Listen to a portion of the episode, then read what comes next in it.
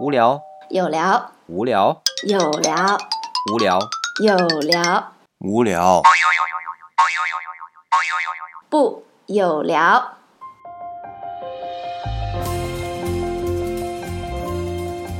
欢迎大家来到我们的有聊，我是李想。我是曼丽。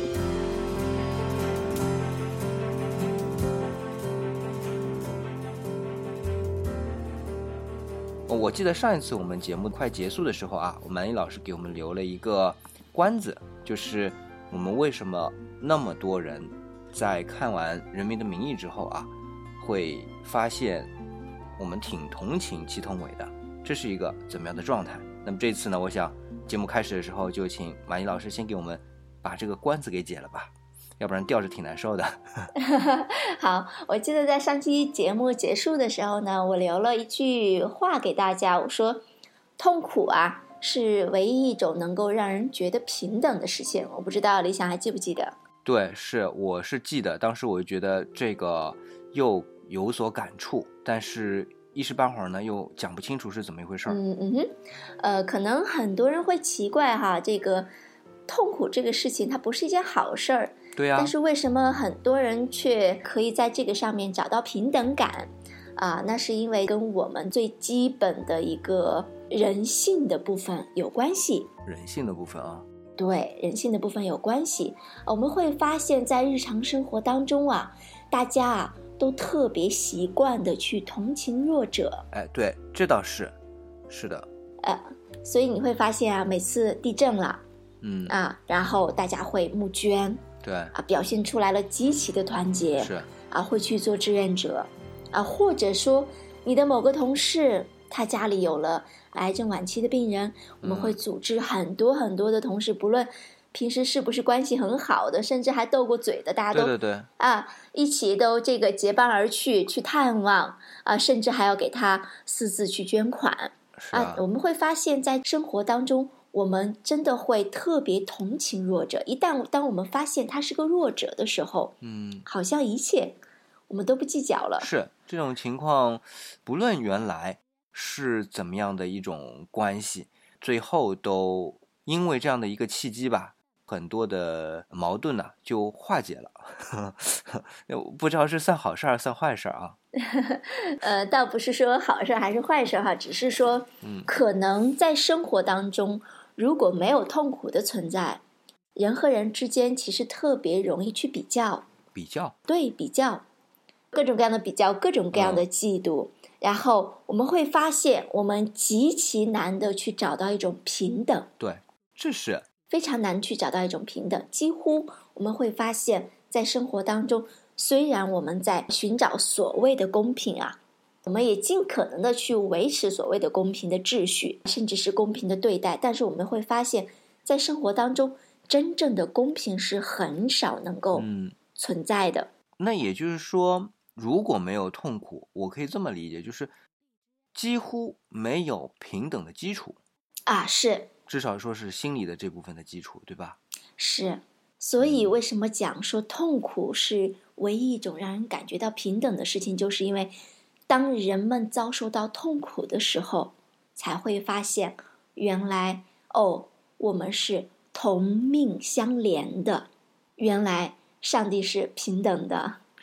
那有没有这样一种情况？嗯比如说某一个人一直是顺风顺水的，嗯几乎没有很大的痛苦，然而呢，当他在生活过程当中跟别人的相互之间交融啊，别人可能有痛苦，然后他自己也感受不到，有没有这样的一种特例呢？呃，当然有。那这种特例，他是不是真的是感受不到，还是说这种痛苦是与生俱来的？即便他可能比较顺风顺水，但如果遇到弱者，遇到别人这个痛苦的这种状态，自己还是有一种怜悯之心，还是会产生这种啊平等啊或者这方面的这种想法呢？呃，应该说一般人都会有这样的一种悲悯之心啊，我们把它称为悲悯之心。嗯，悲悯之心，呃，但是呃，你知道我们每个人的经历不一样，对，每个人的经历都不一样，就会导致我们会发现很多人丧失了悲悯之心，变成了一些怪物，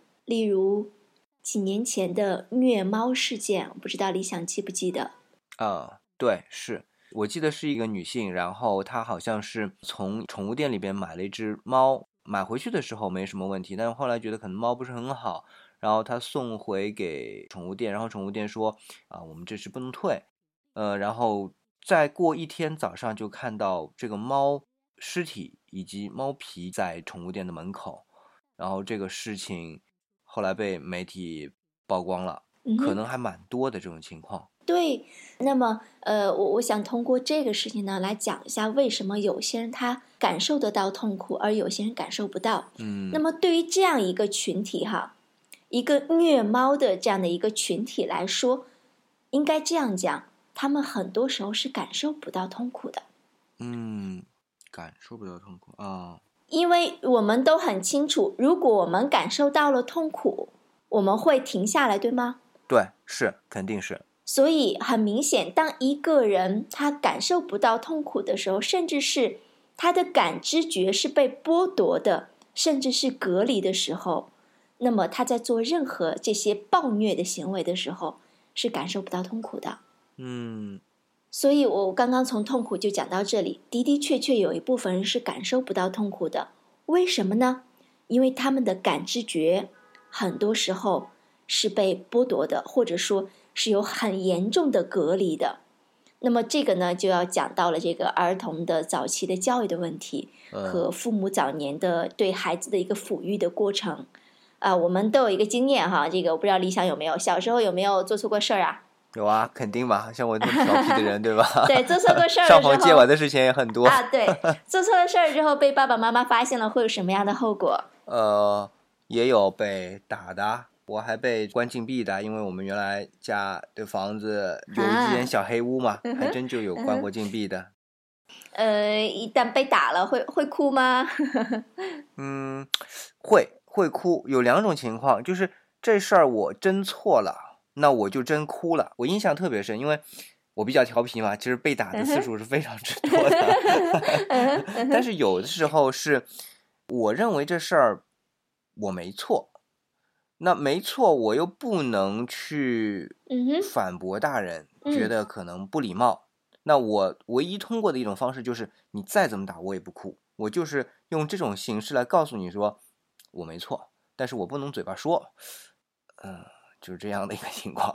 嗯，那我们就先说说那个认错的那个部分哈，就是会哭的那个部分。对，对，哇哇大哭啊，就觉得是错了，就我就真错了，这错了你打的疼啊，疼了我就哭啊。是，这是一个你看，当我们做错了事儿，然后父母打我们屁股哈，我们会哭，这是一个人最正常不过的反应了，对吗？对。但是你知道，很多家长他是不允许孩子哭的啊，对。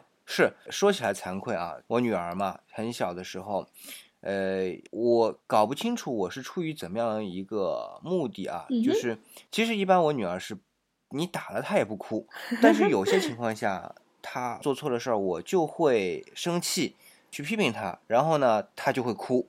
啊，可能那时候还很小，可能是通过我的这种语气吧，他就哭。然后呢，我反过来觉得很可气，你做错了你还哭？对你做错了事儿你还哭？对对对，然后我就会跟他说，你 不许哭。是这种情况也发生在我身上过。啊，那我要批评理想了，这种做法其实对一个孩子的感知觉的发育是不利的。是我我我我。我坦白一下，就是后来我是发现这个问题不太好，就是后来他会有一种凌乱的感觉，你知道吧？当你在批评他的时候，你自然的觉得他应该难受了，然后他不难受了，是，哎，他或者说他没有那种就是不知道他该怎么样反应了，就是看着你各种很奇怪的表情吧，就小时候，所以我就想是不是我嗯哪方面做的不对，所以后来这种事情就没有再发生，就是他哭就哭了，但是的确在我们家。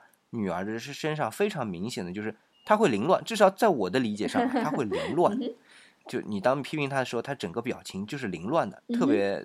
呃，现在想起来就是这个不知所措，对，不知所措这种感觉。嗯哼，所以这个部分就涉及到这个为什么我说后来很多人他没有了痛苦的感觉，就是因为早年的这个部分有关。你看哈，当一个孩子做错了事儿，嗯，父母会批评他，这非常正常。对，但是要知道。不论是不是他做错的事儿，父母一旦批评他，他就不舒服。对这是不是一个人的正常反应？是啊，肯定是正常反应啊。是，但是如果他的父母亲又不允许他哭，他很难受，嗯，但是又不允许他难受，啊，你不能哭，你哭什么哭？你怎么还有脸哭？啊，对，你做错事了，你不知道是啊，是啊，就是自己，嗯因为当自己当父母了，就非常清楚，就当时你可能就这种话，我，不知道怎么样这种心理活动啊，反正就会很自然的说出口，就这个逻辑不知道怎么来的。我们这个这个逻辑，我们我等我们等会儿再聊。嗯我们先聊这个孩子的这个部分嗯哈，这个他的一个，那么他很痛苦很难受，但是却不被允许痛苦和难受，嗯，那么怎么办呢？他就只能把它压抑掉，嗯，只能把它压抑掉。但是你说他能够感受到吗？他当然可以感受得到，对只是他被压抑掉了。是。但这个部分有记忆吗？一定有。嗯一定有。所以，一个孩子如果长期不被允许表达自己的情绪，嗯那么长大以后，最常见的一个状况就是麻木。嗯，特别是特别是那种负面的，就是要宣泄出来的这种呃难受的情绪，找不到出口了。就原来他那出口似乎呃 for some reason 就被堵住了，比如说像家长说的这种，你不允许，就是强制性的的就被就被堵住了，对吧？是，所以他就不被允许。那么时间久了，就有一个隔离的状况出现，因为一个人他一定有正常的反应，一定有这个感觉，但是他有又不能表现出来，又不被允许，他就只能压抑下去。长此以往，这种感知觉就会有一种被剥夺，甚至是因为这种情况，长大以后他在感受情绪、情感方面就会有困难。嗯所以，当他去虐待那些狗、虐待那些猫的时候，他不会感觉到太痛苦，就是因为他的哦感知觉基本上全部被压抑掉，甚至被剥夺掉了。我可以这么理解，就是当你在一个状态下面是对一另外一个对象进行实施一定的行为的时候，其实自身也会去感受的。你其实心里感受或者是猜测他应该达到某一种级别的这嗯种难受的程度。那当你对这个有所评估到一定程度的时候，他自己自身就已经不能承受了，所以这部分他自然的就不会太过暴力。那反过来，如果说他所评估的这部分在他自身是感受不到的、被隔离掉的，所以他的这个实施的手段就会越来越用我们正常的感觉是残暴，但是在他那里可能并不感到有太多的这种残暴的，因为他已经感受不到了。对，是吧？所以说，所以它是一种就在实施的过程当中自身体验不到是他已经感受不到了。啊。似乎被你这么一说，我理解了小时候为什么打架打到后来总是，嗯、并不是说打到精疲力竭打不下去的，就是打几拳就结束了，就这种情况。嗯，是，所以这个部分其实蛮重要的，因为在中国的传统的家庭教育当中，我们比较注重的这个所谓的儒家思想嘛，然后等等各方面，甚至对孩子的严厉、严苛，甚至是对于孩子的成长是有一定的影响的。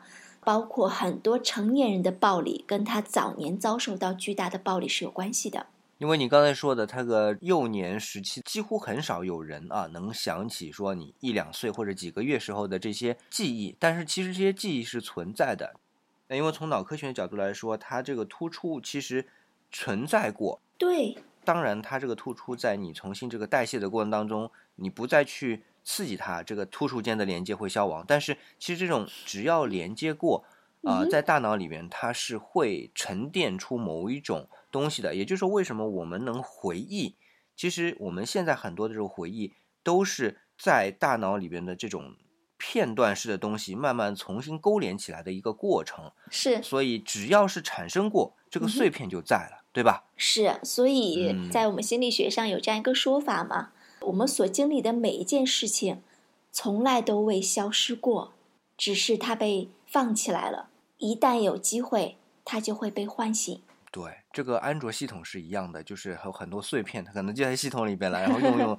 其实像我们今天说的这种安卓机，时间长了都要去刷一下机，可能就是因为在整个系统的运行过程当中，你的很多碎片都会留在里边。它最终的一个结果就是造成机器的越来越卡。但是对于人来说，可能不是卡顿的问题，而是可能心理上就有很大的一种创伤了，对吧？是，很多的我们能称为叫 PTSD 嘛，创伤后压力群，都跟早年的经历有很大的关系。嗯，那这里我我可能有两个问题再问一下马尼老师。第一个就是，嗯，为什么我们的家长会有这样的一个逻辑，说你你错了，我批评你，你哭，但你还有脸哭，这个逻辑是怎么来的？第二个呢，对，第二个是，你知道我们有一个职业叫屠夫，这个屠夫其实是从很早之前就有的。你比如说，我们从庖丁解牛这个寓言故事当中，我们就看到专门有职业就是屠夫的啊，特别是在这个封建社会的时候，我们所谓的封建社会啊，理想比较喜欢他用的是中央集权的帝国制。这些社会环境下面，像屠夫这个，他是一代代传下去的。就是这个职业，他之所以是屠夫，因为他爸爸是屠夫，他爸爸是屠夫，是因为他爷爷是屠夫，这样一代代传下去。那么这样像这种屠夫，他这种是不是也会对孩子这种？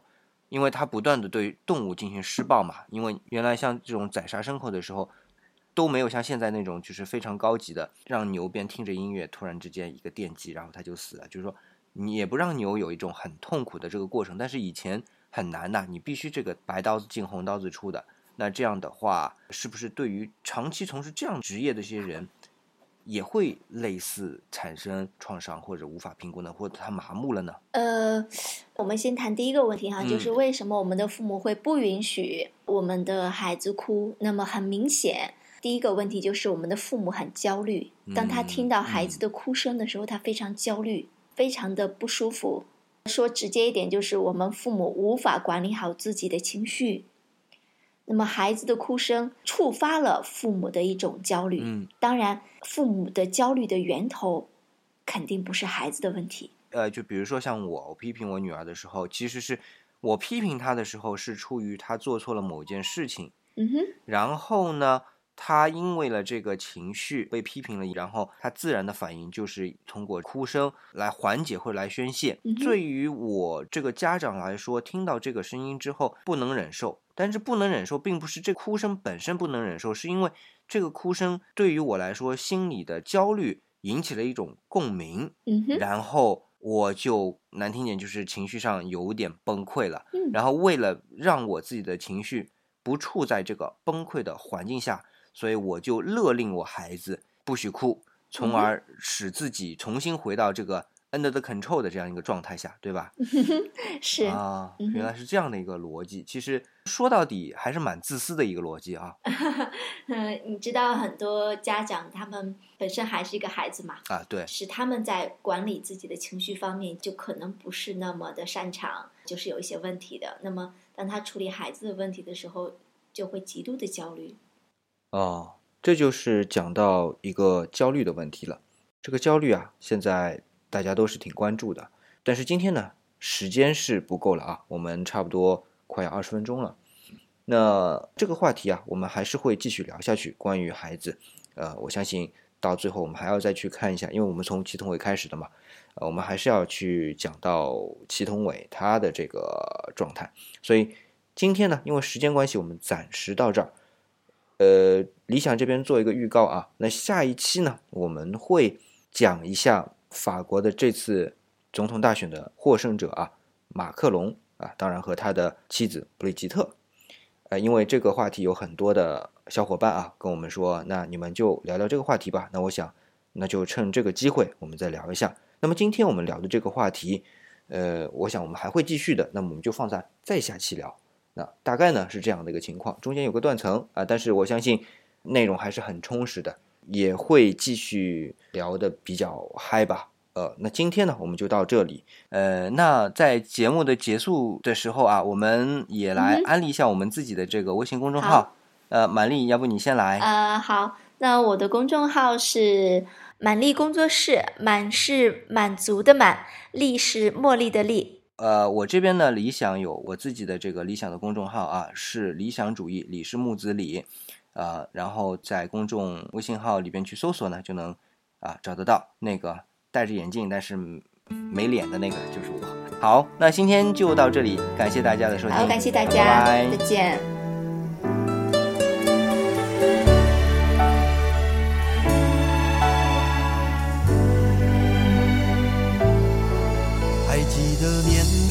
时的梦吗？像朵永远不凋零的花，陪我经过那风吹雨打，看世事无常，看沧桑变化。那些为爱所付出的代价，是永远都难忘的啊！所有真心的、痴心的话，永在我心中，虽然已没有他。走吧，走吧，人总要学着自己长大。走吧，走吧，人生难免经历苦痛挣扎。走吧，走吧，为自己的心找一个家。也曾伤心流泪，也曾黯然心碎，这是爱的代价。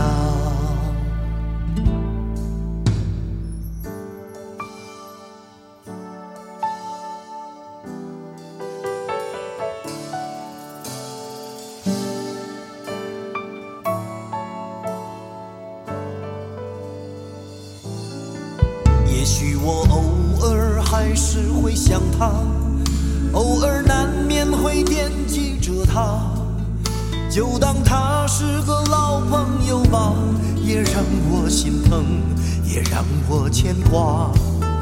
只是我心中不再有火花，让往事都随风去吧。所有真心的、痴心的话，仍在我心中，虽然已没有他。